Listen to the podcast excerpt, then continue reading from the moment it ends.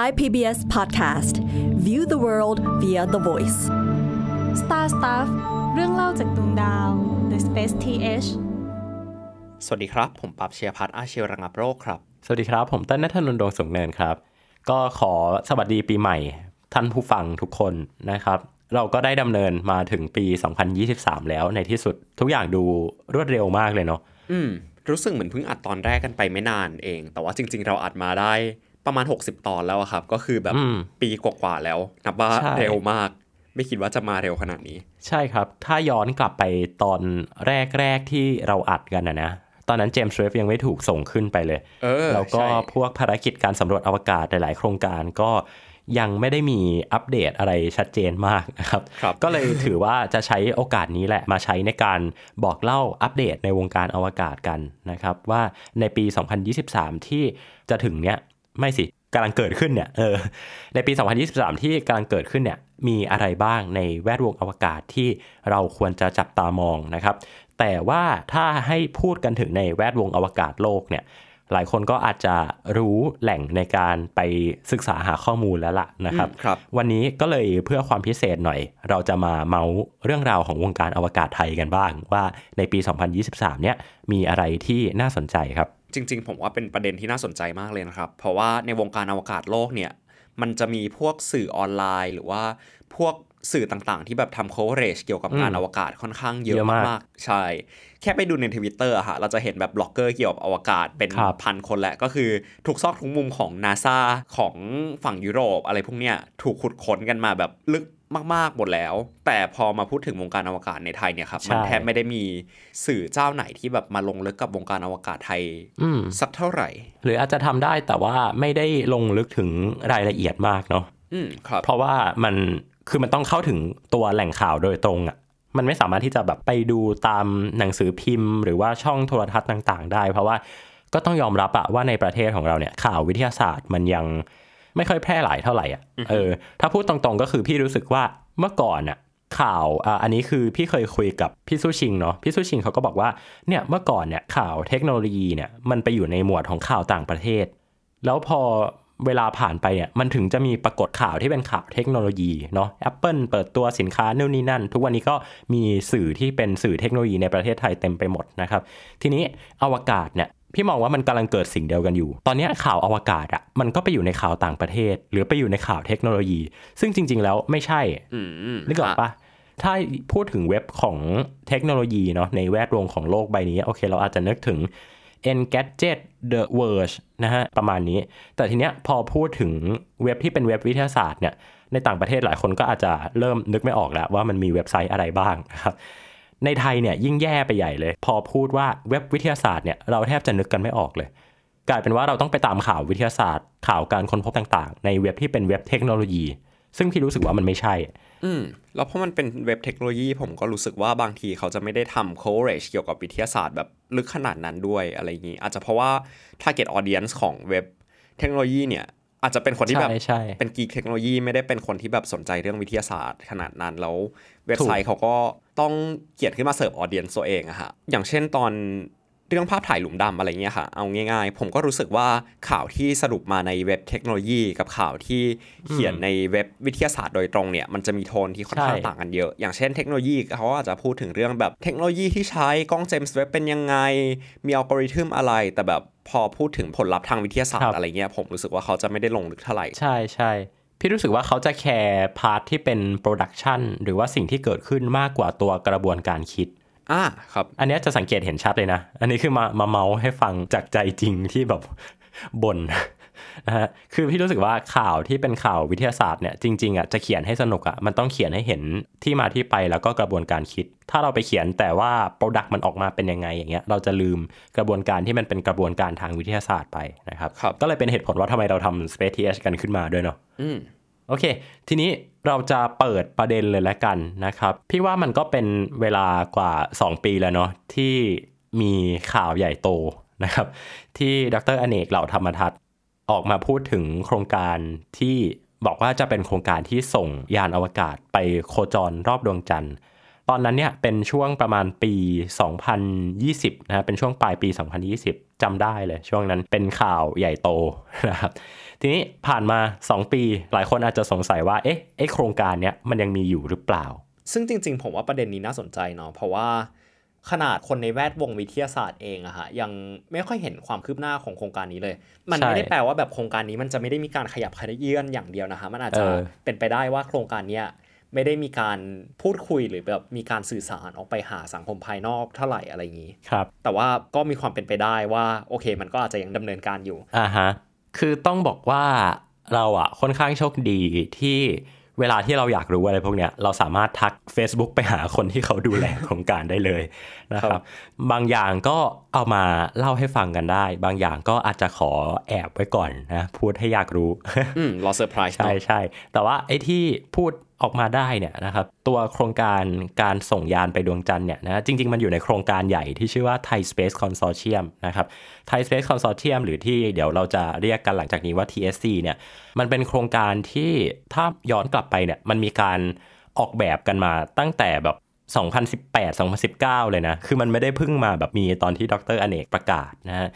แล้วก็ไอ้เจ้าโครงการเนี้ยนะฮะมันเป็นโครงการที่ 3 หน่วยงานอะ คิดขึ้นมาร่วมกันนะครับก็คือสถาบันวิจัยดาราศาสตร์แห่งชาติ หรือว่านาริตที่เรารู้จักกันนะครับแล้วก็จิสดาเนาะแล้วก็อีกหน่วยงานหนึ่งก็คือสถาบันวิจัยแสงซินโครตอนนะครับซึ่งที่มาที่ไปของโครงการเนี้ยต้องเล่าย้อนกลับไปตั้งแต่ตอนที่ทางสถาบันวิจัยดาราศาสตร์แห่งชาติเนี่ย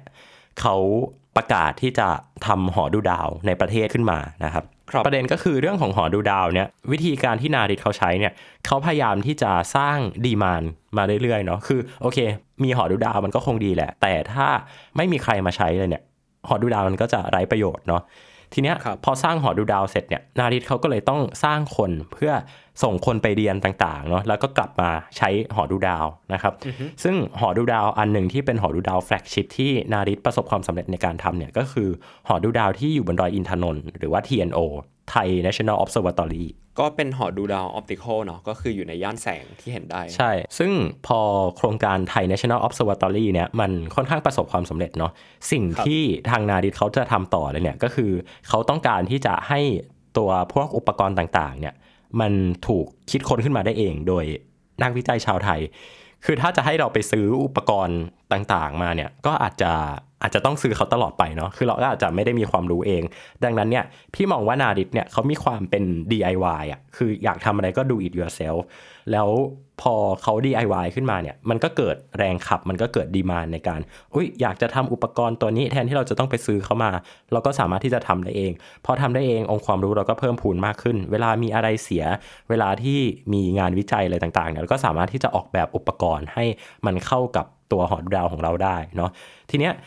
พอเขาทำกล้องที่เป็นกล้องลักษณะ เขาเรียกว่าเป็น optical เนาะ optical แล้วก็ในย่าน visible light หรือว่าแสงที่เราสามารถมองเห็นได้เนี่ยก้าวต่อไปเนี่ยก็คือการทำสิ่งที่เรียกว่าดาราศาสตร์วิทยุเนาะคือเราอะใช้สายตาดูดาวโอเค อันนี้ก็หลายคนน่าจะเห็นภาพเนาะว่าเราก็ดูดาวเราก็บันทึกจดบันทึกดูค่าสีค่าสเปกตรัมต่างๆนะฮะแต่ว่าจริงๆแล้วมันก็จะมีอีกวิธีหนึ่งเนาะที่เราสามารถศึกษาวัตถุบนท้องฟ้าได้ก็คือ การศึกษาคลื่นวิทยุที่ แผ่ออกมาจากวัตถุนั้นๆนะครับ ซึ่งการถ่ายภาพหลุมดำเนี่ยที่เราเคยหยิบยกมาเล่าให้ทุกคนฟังเนี่ยมันก็คือใช้เทคนิคนี้นี่แหละ เขาเรียกว่าเป็น radio astronomy นะครับในช่วงประมาณปี 2018 เนี่ยนะก็เลยมีโครงการมาว่าเอ้ยในประเทศไทยของเราเนี่ยน่าจะมีหอสังเกตการณ์วิทยุ หรือว่ากล้องโทรทัศน์วิทยุมาติดตั้งด้วยนะครับครับทีนี้นาริตเขาก็ใช้วิธีเดิมเลยว่าเขาก็ไปศึกษาส่งคนไปศึกษานะครับ ซึ่งโชคดีมาก ๆ ที่คนที่มาช่วยร่วมศึกษาเนี่ยนะครับก็คือ m a c p a n g Institute of Technology ที่ทำในพาร์ทของดาราศาสตร์วิทยุนะครับอืมก็คือตัวใหญ่ก็จะมากมีในวงตัวการถูกต้องเป็นคนที่ดังมากในวงการนะครับก็จะมีตัวละครสำคัญสำคัญหลายคนเนาะหนึ่งในนั้นก็คือดรบุษบาครามเมอร์นะครับซึ่งเป็นนักดาราศาสตร์วิทยุชาวไทยที่อยู่ที่มักซ์พลังนะครับเข้ามาช่วยร่วมกับทีมนาริตนะฮะในการออกแบบตัวจานออกแบบตัวอุปกรณ์ต่างๆ แล้วก็สามารถที่จะสร้างสำเร็จได้ในที่สุดในปี 2022 ที่ผ่านมานี้เองเนาะคือเริ่มรับสัญญาณจากอวกาศได้ครั้งแรกเนี่ยในปีที่ผ่านมาสดๆร้อนๆนะครับอืมครับทีนี้เนี่ยในการสังเกตการณ์วัตถุบนท้องฟ้าเนี่ยพอมันไปถึงจุดจุดๆหนึ่งอะปั๊บมันไม่สามารถที่จะสังเกตการณ์บนโลกได้แล้วนึกออกปะฮะมันคือเหตุผลว่า ทำไมมันถึงได้ต้องมียานอวกาศขึ้นไปสังเกตการทางดาราศาสตร์เนาะหรือแม้กระทั่งทำไมกล้อง James Webb จะต้องขึ้นไปอยู่บนอวกาศทำไมตอนที่แล้วที่เราคุยกันอะทำไมจะต้องมีเครื่องบิน SOFIA เนาะข้อจำกัดในการศึกษาดาราศาสตร์ที่ภาคพื้นโลกเนี่ยมันมีอยู่เยอะมากนะครับ ดังนั้นวันหนึ่งแหละสุดท้ายอะเราเองก็ต้องทำยานอวกาศขึ้นมา ดังนั้นยานอวกาศของเราเนี่ยถ้าจะเปรียบเทียบอะมันก็เหมือนกับ เหมือนกับเราพยายามที่จะทำอุปกรณ์อย่าง James Webb Space Telescope เนาะหรือว่ากล้อง TESS ที่ใช้ในการศึกษาดาวเคราะห์นอกระบบสุริยะเนาะหรือว่าพวกยานต่างๆ ที่ศึกษาพวกรังสีพลังงานสูงจากอวกาศนะอย่างเช่นยาน Fermi เนี่ย ล้วนเป็นเหตุผลว่าทำไมเราถึงวันหนึ่งต้องทำยานอวกาศให้ได้ ทีเนี้ยโครงการไทย Space Consortium เนี่ยเขาก็เลยมองโจทย์ตรงเนี้ยแล้วก็หวังว่าคนไทยเราจะสามารถทำยานอวกาศขึ้นมาได้เอง ดังนั้นถ้าให้พี่เล่าอย่างเงี้ยมันจะมีที่มาที่ไปเว้ยมันจะไม่ใช่แค่ว่าอยู่ดีๆ บอกว่าจะทำยานไปดวงจันทร์อะไรอย่างเงี้ยนะฮะเนี่ยคือที่มาที่ไปของตัวโครงการ TSC เลยเป็นเหตุผลว่าทำไมต้องมีการทำยานอวกาศขึ้นมา แล้ว TSC เนี่ยมันก็ไม่ได้เป็นแค่โครงการเดี่ยวๆโครงการหนึ่งนะแต่ว่าเขาจะมีเป็นตัวเลขเลยคือ TSC P นะหรือว่า TSC Pathfinder TSC 1 2 ซึ่ง 2 เนี่ยก็คืออันที่จะไปโคจรรอบดวงจันทร์เนาะแล้วก็ 3 4 5 อะไรก็ว่าไป แต่ว่ามันเป็นโครงการที่มันสืบเนื่องกันนะครับ แล้วก็ตัวโครงการนี้มีจุดสังเกตก็คือ เขาไม่ได้ใช้งบที่เป็นงบประมาณแผ่นดินที่จะต้องไปแบบผ่านคณะคอรมออะไรนะฮะ แต่ว่าเป็นงบที่ใช้ในการวิจัยอยู่แล้วนะฮะ ที่ในแต่ละปีก็จะมีการ allocate งบต่างๆ ไปให้หน่วยงานเนาะ ดังนั้นเนี่ย งบประมาณที่ใช้เนี่ยมันจะไม่ได้โตมาจากสิ่งที่เราทำอยู่แล้วมากนะครับ ทีนี้พอดรอเนกเอามาพูดเลยเนี่ย คนก็เลยไม่เข้าใจว่า เอ้ย จริง ๆ มันต้องเล่าแบบมีที่มาที่ไปแบบนี้ไง เราก็เลยแบบเข้าใจผิดกันไปต่าง ๆ นานาว่า เอ้ย จะส่งคนไปบ้างแหละ จะทำยานอวกาศ จะซื้อยานไปดวงจันทร์บ้างแหละนะ ซึ่งจริง ๆ อันนี้คือที่มาที่ไปนะครับ จริง ๆ ผมรู้สึกว่า methodology การทำงานของนาริตเนี่ยเป็นอะไรที่เราสองคนนำมาพูดในพอดแคสต์นี้ค่อนข้างบ่อยเนาะ เรื่องที่บอกว่าโอเค เราจะสร้างกล้องโทรทัศน์ก่อนก่อนที่จะสร้างกล้องโทรทรรศน์วิทยุก่อนที่จะสร้างยานอวกาศ แต่ผมรู้สึกว่ามันเป็นอะไรที่ค่อนข้าง make sense นะฮะอย่างที่พี่เติ้ลบอกว่ามันเหมือนความจำเป็นที่จะต้องสร้าง demand ก่อนที่แบบจะสร้างอุปกรณ์ขึ้นมา เพราะจินตนาการว่าถึงเราจะมีอุปกรณ์วิทยาศาสตร์ทุกอย่างมากองอยู่ตรงหน้าฮะแบบ นักวิทยาศาสตร์ไทยแบบมี James Webb เป็นของตัวเอง มี Hubble เป็นของตัวเองอะไรแบบเนี้ยแต่ว่ามันไม่ได้มี demand ในการใช้ มันไม่ได้มี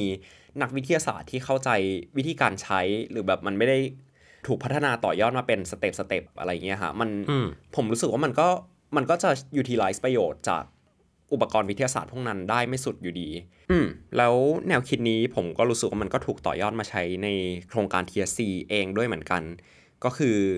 ถ้าเราไปดูไทม์ไลน์ของโครงการ TSC อะฮะเราจะเห็นว่าโอเคมันมีโครงการ Pathfinder ก่อนเนาะมันเป็นโครงการนำร่องที่ทำให้เราเข้าใจก่อนว่าดาวเทียมมันจะสร้างยังไงดีก่อนที่เราจะไปทำ TSC 1ที่เป็นดาวเทียมที่ขึ้นไปโคจรอยู่รอบโลกเนาะเพื่อให้เข้าใจว่าโอเค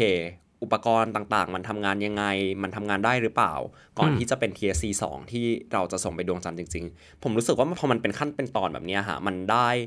ทั้งในสองแง่เลยแง่แรกคือมันได้เห็นกระบวนการได้เหมือนค่อยๆ สร้างดีมานแบบค่อยๆ เป็นค่อยๆ ไปให้แบบนักวิทยาศาสตร์ไทยเข้าใจว่าโอเค สิ่งนี้มันเอาไปทำยังไงมันเอาไปใช้ได้อะไรบ้าง แล้วก็มันเหมือนเป็นการแบบเช็คเรื่องความปลอดภัยเรื่องประสิทธิภาพของการทำงานในตัวของมันเองด้วยอะ่ะแบบเหมือนเราแบบค่อนข้าง ค่อยๆ concern ไปทีละขั้นครับ ซึ่งในโอกาสเนี้ยนะครับหลายคนอาจจะสงสัยแหละว่าเอ้าแล้ว คุณเติ้ลพูดมาอย่างนี้ แล้วตอนนี้โครงการมันไปอยู่ตรงไหนบ้าง หน้าตาโครงการตอนนี้เป็นยังไงบ้างนะครับ ก็มาอัปเดตให้ฟังเร็วๆละกัน ซึ่งตัวข้อมูลที่เราได้มาเนี่ยมันก็คือข้อมูลชุดเดียวกับที่มีการประกาศมาก่อนหน้านี้ในปี 2021 เนาะว่าจะมี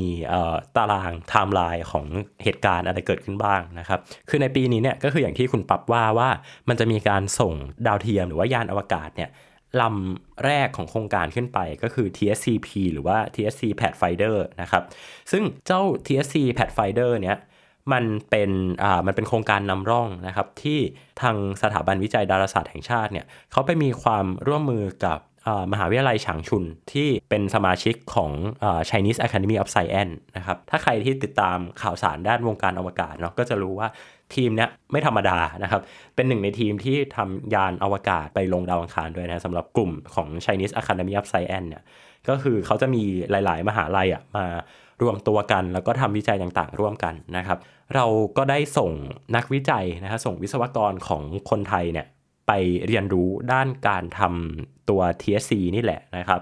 ตัวยานอวกาศที่ได้ออกมาเนี่ย มันจะหน้าตาเหมือนกับยานอวกาศลำหนึ่งของที่ฉางชุนเขาพัฒนาขึ้นมานั่นแหละนะครับ ถ้าเปรียบเทียบง่าย ๆ ก็คือทางจีนเนี่ยเขามาช่วยเราทำมาพาเราทำอะนะครับ ในขณะเดียวกันเราก็จะได้เรียนรู้พวกเทคโนโลยีต่างๆ ว่าเอ้ยทำดาวเทียมเนี่ยเขาทำยังไงนะครับ ทีนี้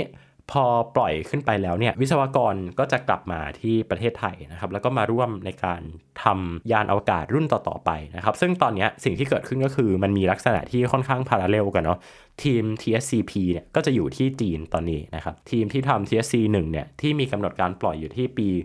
2568เนี่ยคือคศอะไรนะ พี่อ่านจากด็อกิเมนต์ของนาดิตแล้วมันเป็นพศ ก็ 2568ลบ543 2025ฮะอ๋อ2025 นะครับ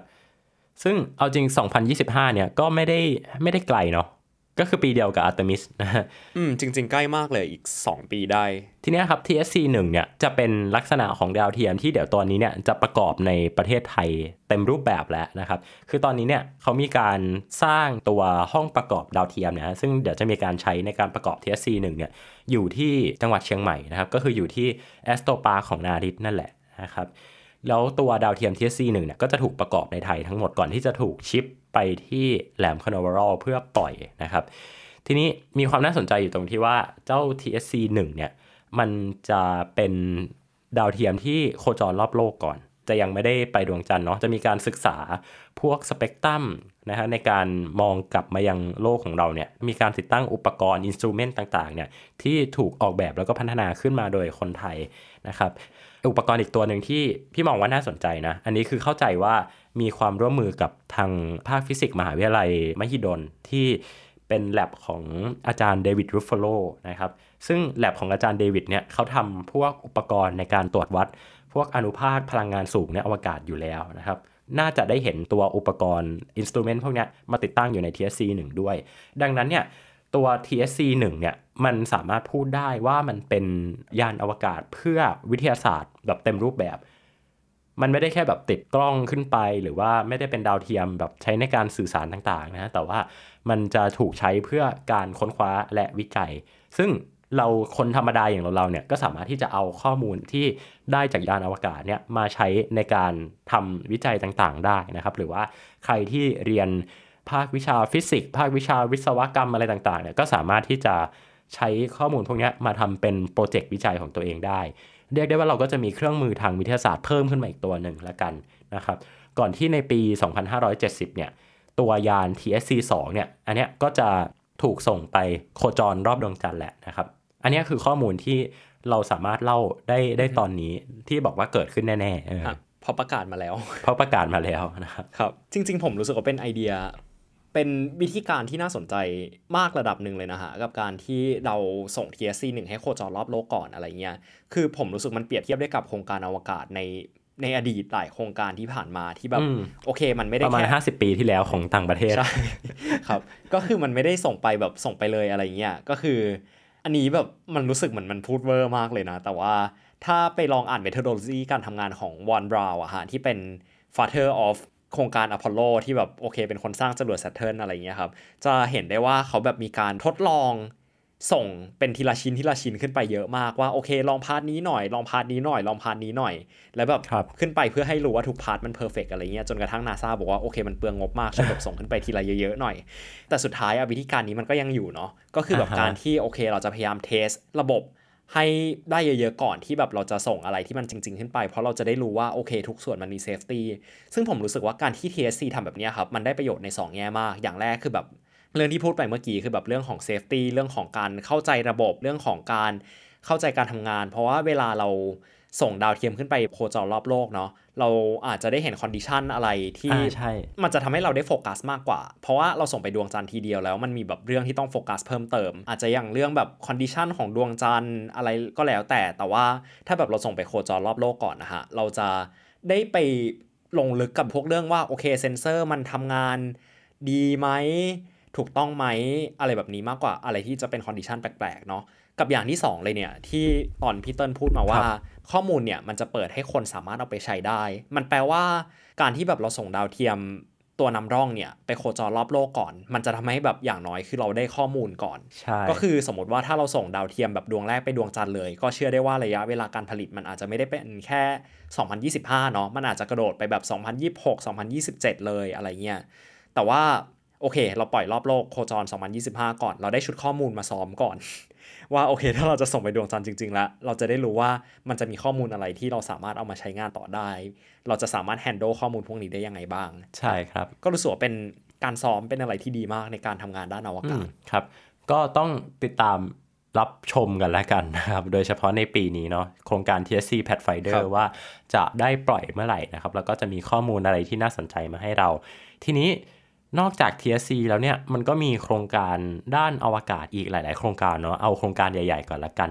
TIOS สองอ่าโอ้ใจตรงกันคิดเหมือนกันเลยทีออสองเนี่ยเป็นโครงการที่จริง ๆ เริ่มต้นมาสักพักหนึ่งแล้วล่ะถ้าย้อนกลับไปเนี่ยก็ตั้งแต่ปี 2014 นะครับ คือไทยเราเนี่ยมีดาวเทียมที่เป็นดาวเทียมสำรวจทรัพยากรโลกของเรานะฮะชื่อว่า TOS TOS เนี่ยย้อนกลับไปตั้งแต่ปี 2008 เลยเนาะ มีความพยายามในการทำดาวเทียมขึ้นมาทดแทน เรียกได้ว่าเป็นการสานต่อภารกิจของ TOS 1ละกันนะครับ เรื่องราวมันย้อนกลับไปในปี 2014 เนาะที่ทางจิสตาเนี่ยเขาไปได้ผู้ผลิตดาวเทียมรายใหญ่มาก็คือ Airbus เลยนะ รอบนี้ Airbus ผลิตให้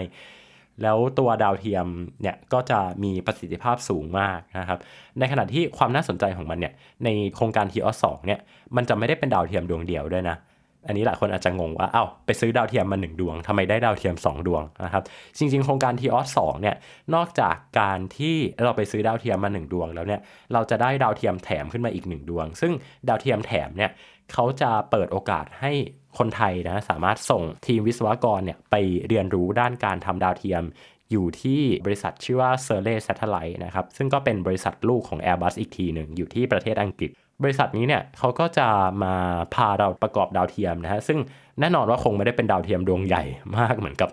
ตัว t อ2ที่เป็นดวงหลักเนาะแต่ว่าก็จะเป็นดาวเทียมที่เราสามารถประกอบได้เองนะครับ ถ้าเปรียบเทียบง่ายๆ มันก็คือเหมือนกับ TSCP แล้วก็ TSC1 นั่นแหละนะครับ เพียงแต่ว่าจะมีทีมจาก s e r e เนี่ยมาช่วยดูแลทุกขั้นตอนเลยนะครับ ตอนนี้เนี่ยดาวเทียมที่เป็นดาวเทียมดวงใหญ่เนี่ย อันเนี้ย ถูกสร้างเสร็จเรียบร้อยแล้วนะครับ อยู่ที่ประเทศฝรั่งเศส รอการปล่อย ซึ่งก็จะเกิดขึ้นในอีกไม่กี่เดือนข้างหน้านะ เข้าใจว่าจะอยู่ในไตรมาสแรกของปี 2023 นี้นะครับ ในขณะที่ดาวเทียมดวงเล็กที่เขาใช้ชื่อว่า TOS 2A เนี่ย จริง ๆ มันถูกเปลี่ยนชื่อมาหลายรอบมากเลยนะปับอืมฮะเมื่อก่อนเขาจะเรียกกัน LR กับ HR นะแต่อาจจะงงๆนิดนึงว่าอะไร LR อะไร HR ก็เลยอะเป็น TOS 2แล้วก็ TOS 2A ละกันนะครับครับตอนนี้เนี่ย TOS 2A เนี่ยถูกส่งมาที่ประเทศไทยนะครับแล้วก็ถูกนำมาเก็บรักษาเอาไว้ที่โรงประกอบดาวเทียมของจิสดาที่อยู่ที่ศรีราชานะครับโก้อันนี้ก็แปลว่าเรามีโรงประกอบดาวเทียม 2 ที่เลย 1 ก็คือที่เชียงใหม่นะครับสองก็คือที่ศรีราชา อันนี้เนี่ยก็จะเป็นการรองรับโอกาสในอนาคตเนาะว่าถ้าเราต้องมีการประกอบดาวเทียมในประเทศเพิ่มเติมเนี่ยก็สามารถที่จะไปใช้ฟัซิลิตี้เหล่านี้ได้นะครับ การปล่อยเนี่ยตัวเล็กนะฮะ TOS 2A เนี่ยจะถูกนำส่งกับจรวดอินเดียนะครับหรือว่า PLSV ในขณะที่ตัวใหญ่เนี่ยจะถูกส่งกับจรวด Vega C ของบริษัท Ariane Space ซึ่งก็เป็นบริษัทเดียวกับที่รับจ้างส่งกล้องเจมส์เว็บนั่นแหละครับ ที่เพิ่งระเบิดไปอะนะฮะ ใช่ครับ จรวด Vega C เพิ่งระเบิดไปเนาะในการส่งดาวเทียมของ Airbus นี่แหละเปรยัสนีโอก็หวังว่าจะไม่ระเบิดตอนส่งเทียสองหวังว่ามันจะไม่ระเบิดนะเรียกได้ว่าโครงการเนี้ยครับเหมือนเป็นความร่วมมือด้านวิทยาศาสตร์ครั้งใหญ่ครั้งหนึ่งระหว่างไทยกับฝรั่งเศสเลยนะ ใช่ใช่ก็เวลาเราไปคุยกับทีมพวกโกเป็นฝรั่งเศสอะไรอย่างเงี้ยครับเขาก็จะดูภูมิใจกับโครงการนี้ว่า เออ มันเป็น collaboration ที่ค่อนข้างดีใช่ครับ ระหว่าง 2 ประเทศ อันนี้ก็คือโครงการ t o s 2เนาะก็เป็นอัปเดตให้ฟังแบบเร็วๆแล้วครับ ที่เหลือก็จะเป็นพวกยิบยิบย่อยๆแล้วนะครับ คือไม่ใช่ไม่ดีนะยิบยิบย่อยๆเนี่ยคือดี เพราะว่ามันแสดงถึงความ democratization อะอือหือ เห็นด้วยที่แบบทุกคนก็สามารถทำงานอวกาศได้เนาะก็จะเป็นเรื่องราวของหน่วยงานรัฐต่างๆ และไม่ว่าจะเป็นอพวช สวทชนะครับอพวชนี่ก็คือเขาก็จะสนับสนุนเด็กๆ ในการไปแข่งขัน เขาเรียกว่าเป็นแคนเซ็ตเนาะก็คือเป็นการถ้าเหมือนกับเราทำดาวเทียมอะแต่ไม่ได้ถูกส่งขึ้นไปบนอวกาศจริง ๆ แต่ว่าต้องประกอบอุปกรณ์ต่างๆ มีอุปกรณ์ทางวิทยาศาสตร์แปะไปกับ ตัวดาวเทียมเล็กๆนะฮะซึ่งเอาจริงมันไม่ใช่ดาวเทียมเนาะแต่มันจะถูกส่งขึ้นไปอาจจะด้วยจรวดขนาดเล็กนะฮะหรือว่าอาจจะด้วยบอลลูนนะให้ altitude บอลลูนก็เป็นโครงการที่ทางอพวชเนี่ยก็สนับสนุนมานานแล้วนะฮะแล้วก็เมื่อปีที่ผ่านมาเนี่ยก็มีน้องๆจากโรงเรียน อสสัมชัญเนาะสามารถที่จะเดินทางไปแข่งที่สหรัฐอเมริกา แล้วก็ได้รางวัลกลับมาด้วยนะครับ เก่งมากก็เหมือนเรียกได้ว่าเป็นการปั้นวิศวกรอวกาศรุ่นใหม่เนาะคล้ายๆในต่างประเทศ ใช่ใช่เด็กๆเขาก็จะเข้าใจว่าเอ๊ะปกติแล้วการทำดาวเทียมสักหนึ่งดวง มันจะต้องมีการออกแบบ system subsystem อะไรบ้างนะครับรวมถึงการทำจรวดด้วยเนาะอย่างตอนนี้ที่มหาวิทยาลัยหลายมหาวิทยาลัยก็มีเขาเรียกว่าเป็น High Altitude Research Lab เนาะก็คือ ทำจรวดเองนะครับ แล้วก็ไปยิงจรวด ถ้าพูดตรงๆก็คือเหมือนกับบั้งไฟอะยิงบั้งไฟขึ้นไป ใช้อุปกรณ์ทางวิทยาศาสตร์ต่างๆ ในการทดลองสิ่งที่อยู่บนเขาเรียกว่าเป็น high altitude หรือว่าอยู่บนที่สูงๆนะฮะทาง สวทชเนี่ยอันเนี้ยเราเล่าให้ฟังกันไปหลายรอบแล้วล่ะว่าเขามีความร่วมมือกับหน่วยงานสำรวจอวกาศญี่ปุ่นหรือว่าแจ็กซ่าเนาะก็จะมีการทำโครงการต่างๆ ออกมาอยู่เรื่อยๆนะครับล่าสุดเนี่ยที่พี่เพิ่งได้รับเชิญไปเลยเนี่ยก็คือ เป็นโครงการที่เขาส่งต้นราชพฤกษ์นะฮะขึ้นไปอยู่บนสถานีอวกาศนานาชาตินะไปในลักษณะของเมล็ดเนาะแล้วก็เอากลับลงมาเพาะบนโลก แล้วก็เตรียมพร้อมที่จะแจกจ่ายไปยังหน่วยงานต่างๆ เป็นเรื่องราวคล้ายๆกับ Moon Tree ในยุคอพอลโลเนาะคือมฮะในยุคอพอลโลเนี่ยเขาก็จะมีการทำอะไรแบบนี้คล้ายๆ กันเหมือนกันนะฮะก็คือเอาตัวเมล็ดของต้นไม้ต่างๆเนี่ยส่งขึ้นไปโคจรรอบดวงจันทร์แล้วก็เอากลับลงมาปลูกเป็น story ให้กับสถานที่ต่างๆเนาะซึ่งไอ้เจ้าโครงการเนี้ยโครงการราชพฤกษ์เนี่ยมันก็อยู่ในอีกหนึ่งโครงการใหญ่ที่ชื่อว่า Asian Herb in Space Asian Herb in Space เนี่ยทาง JAXA เขาก็จะเปิดโอกาสให้ประเทศในแถบ Southeast Asia เนี่ยได้ส่งต้นไม้ที่เป็นต้นสมุนไพรอะ ขึ้นไปปลูกบนสถานีอวกาศ อันนี้คือปลูกจริง ๆ เลยเนาะไม่ได้แค่ส่งเมล็ด เราก็จะมีทีมเด็กๆนะฮะทีมเยาวชนเนี่ยคอยปลูกเป็นคู่ขนานกันอยู่ที่พื้นโลกนะครับ แล้วก็เอาข้อมูลเนี่ยมาเปรียบเทียบกันว่าเอ้ต้นไม้เนี่ยถ้าเราเอาไปปลูกบนอวกาศเนี่ยมันจะ มีผลกระทบอะไรไหมนะฮะได้รับผลกระทบอะไรหรือเปล่า อันนี้ก็เป็นโครงการที่ทางสวทชเขาก็ทำมาตลอดเนาะนอกจากนี้ก็จะยังมีโครงการอื่น ๆอีกนะครับไม่ว่าจะเป็นโครงการที่เปิดโอกาสให้เด็ก ๆ ได้ส่งการทดลองขึ้นไปนะครับ อะไรต่างๆ ทั้งหมดทั้งมวลเนี้ยก็เกิดขึ้นเป็นประจำอยู่แล้วนะครับนี่คือเอเรียกได้ว่าเป็นข้อดีละกันที่อวกาศมันมันไม่ได้ไกลตัว แล้วความสนุกก็คือจริง ๆ มันยังมีอีกหลายทีมที่เรายังไม่ได้มาเมนชั่นถึงกันเลยนะฮะ แต่มันมีอีกนะแบบอย่างเช่นกีตาอะไรเงี้ยที่อ่าใช่ไปแข่ง NASA Deep Space Food Challenge ที่เป็น challenge เกี่ยวกับอนาคตของอาหารในอวกาศของ NASA ที่ทีมเนี่ยเขาก็เสนอไปว่าเออจริง ๆ แมลงมันน่าจะเป็นทรัพยากรอาหารที่ค่อนข้างมีประสิทธิภาพในอนาคตเนาะเพราะว่ามันทั้งปลูกง่ายเลี้ยงง่าย แมลงใช้คำว่าปลูกได้ปะวะ ก็คือเลี้ยงง่ายมีพลังงานค่อนข้างสูงอะไรประมาณนี้ อืมแล้วเขาก็จะใช้วิธีเอาแมลงไปบดเนาะแล้วก็ไป 3D print เป็นอาหารต่อไป หรือว่ามันก็จะมีอย่างทีม n e x t s a t 2ฮะที่เป็นทีม CubeSat ก็คือดาวเทียมขนาดเล็กเนาะ ก็เป็นดาวเทียมขนาด 10คูณ10คูณ10เซนติเมตรที่กำลังจะถูกปล่อยในปีนี้นี่แหละ ใช่ครับ ก็คือจริง ๆ แล้วเนี่ยทีมที่ทำ n e x t เนี่ยต้องย้อนกลับไปตั้งแต่ตอนที่เขามีการปล่อยครั้งแรกในปี 2018 เนาะอันนี้หลายคนน่าจะจำข่าวกันได้นะครับ เรียกว่าเป็น CubeSat ดวงแรกของไทยนะครับ ทีนี้พอเวลาผ่านไปเนี่ยแน่นอนว่ามี 1 ก็ต้องมี 2 นะครับ เจ้า n e x t 2เนี่ยก็ไม่ได้เป็นแค่ของ KMU TNB อีกต่อไปแล้วนะครับ ก็ มีบริษัทเอกชนเข้ามาช่วยสนับสนุนเนาะมีความร่วมมือไปยังโรงเรียนต่างๆนะครับในการที่ให้เยาวชนเนี่ยมาออกแบบ payload ที่ถูกส่งขึ้นไปกับตัว n e x t 2นี้ด้วยนะครับแล้วก็ n e x t 2เนี่ยก็จะถูกปล่อยในปีนี้เหมือนกัน 2023 นะครับเรียกได้ว่าปีนี้เนี่ยจะมียานอวกาศสัญชาติไทยถูกปล่อยเยอะมากเลยเนาะไม่ว่าจะเป็น TSC นะครับ n e x t TOS โอ้โห ก็คือเรียกได้ว่าครบเลยสำหรับปีนี้ ซึ่งผมรู้สึกว่า เห็นเราพูดแบบนี้ครับว่าโอเค เราจะมีโครงการส่ง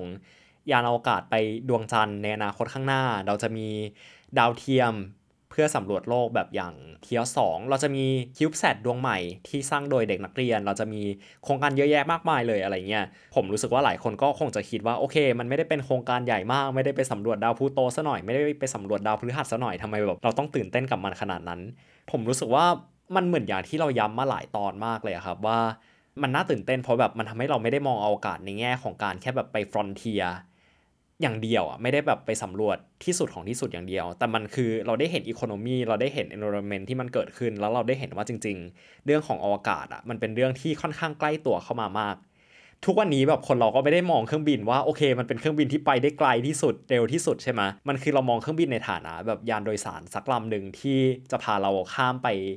ประเทศอื่นข้ามไปทวีปอื่นได้อย่างรวดเร็วอะไรเงี้ยแต่ว่าเราไม่ได้มองไปในเทคโนโลยีที่ไกลที่สุด ผมรู้สึกมันก็เป็นแบบเหมือนแบบเดียวกับอวกาศอะฮะคือผมรู้สึกว่าจนถึงจุดหนึ่งแล้วอะอวกาศมันจะน่าตื่นเต้น ไม่ใช่เพราะว่ามันเป็นสิ่งที่